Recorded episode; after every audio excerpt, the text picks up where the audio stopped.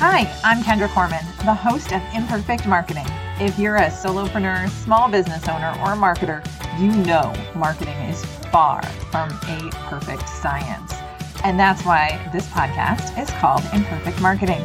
Here you will hear from marketing experts and successful business owners about their marketing tips and, of course, their lessons learned along the way. Welcome back to another episode of Imperfect Marketing. Today's brief is about making email marketing easier and more personalized. Have you ever gotten an email and been like, wow, that's just what I was looking for? Or that's such great information? Or have you read questions in the email and just started nodding your head? That is an amazingly perfect personalized email, whether they included your name or not. They know and understand their audience, which is key to all marketing, not just email marketing. So, how do you make this easier? How do you end up with this for your audience? Well, you really get to know your audience. Write every email article to one person. That's all, just one person. And I say email article because it can be a newsletter with multiple pieces. You should be able to picture them in your head. Go ahead, you can close your eyes right now and think about your favorite client or the person you want to work with most. You can just pause this and think about it for a minute. Now, write to that person. Incorporate their hopes, their dreams. Help them deal with what keeps them up at night and all the other information you know about them in your email. It's a lot easier to do than you think. I recently spoke with someone who had three different target audiences. That could mean up to three unique emails. Luckily, there's overlap and some similarities, and what's different can be easily changed. So, we're using dynamic content inside their email service provider to change out the articles based on the target audience tag on their email profile.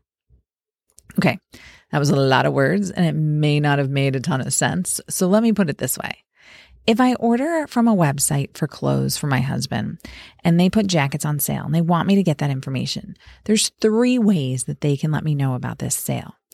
First, they can send me an email that says men's and women's jackets are on sale. Not bad because I might be interested.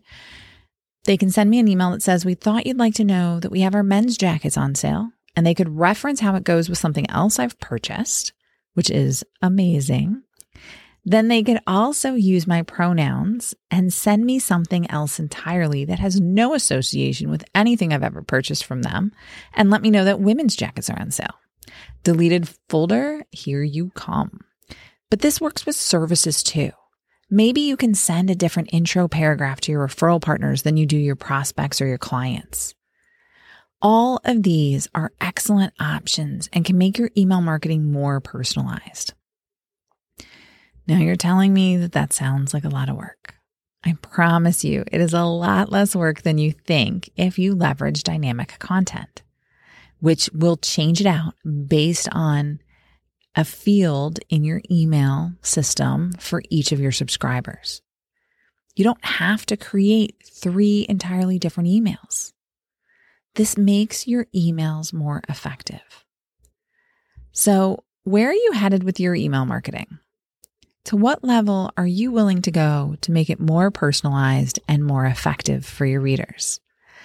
I'd love to know. Go ahead and drop me a line at support at kendracorman.com and let me know how you're doing. Have a great rest of your day. Thanks for tuning in to another episode of Imperfect Marketing. Be sure to subscribe and visit kendracorman.com slash imperfect marketing to view the show notes of all my podcast episodes. See you next week, same time, same place.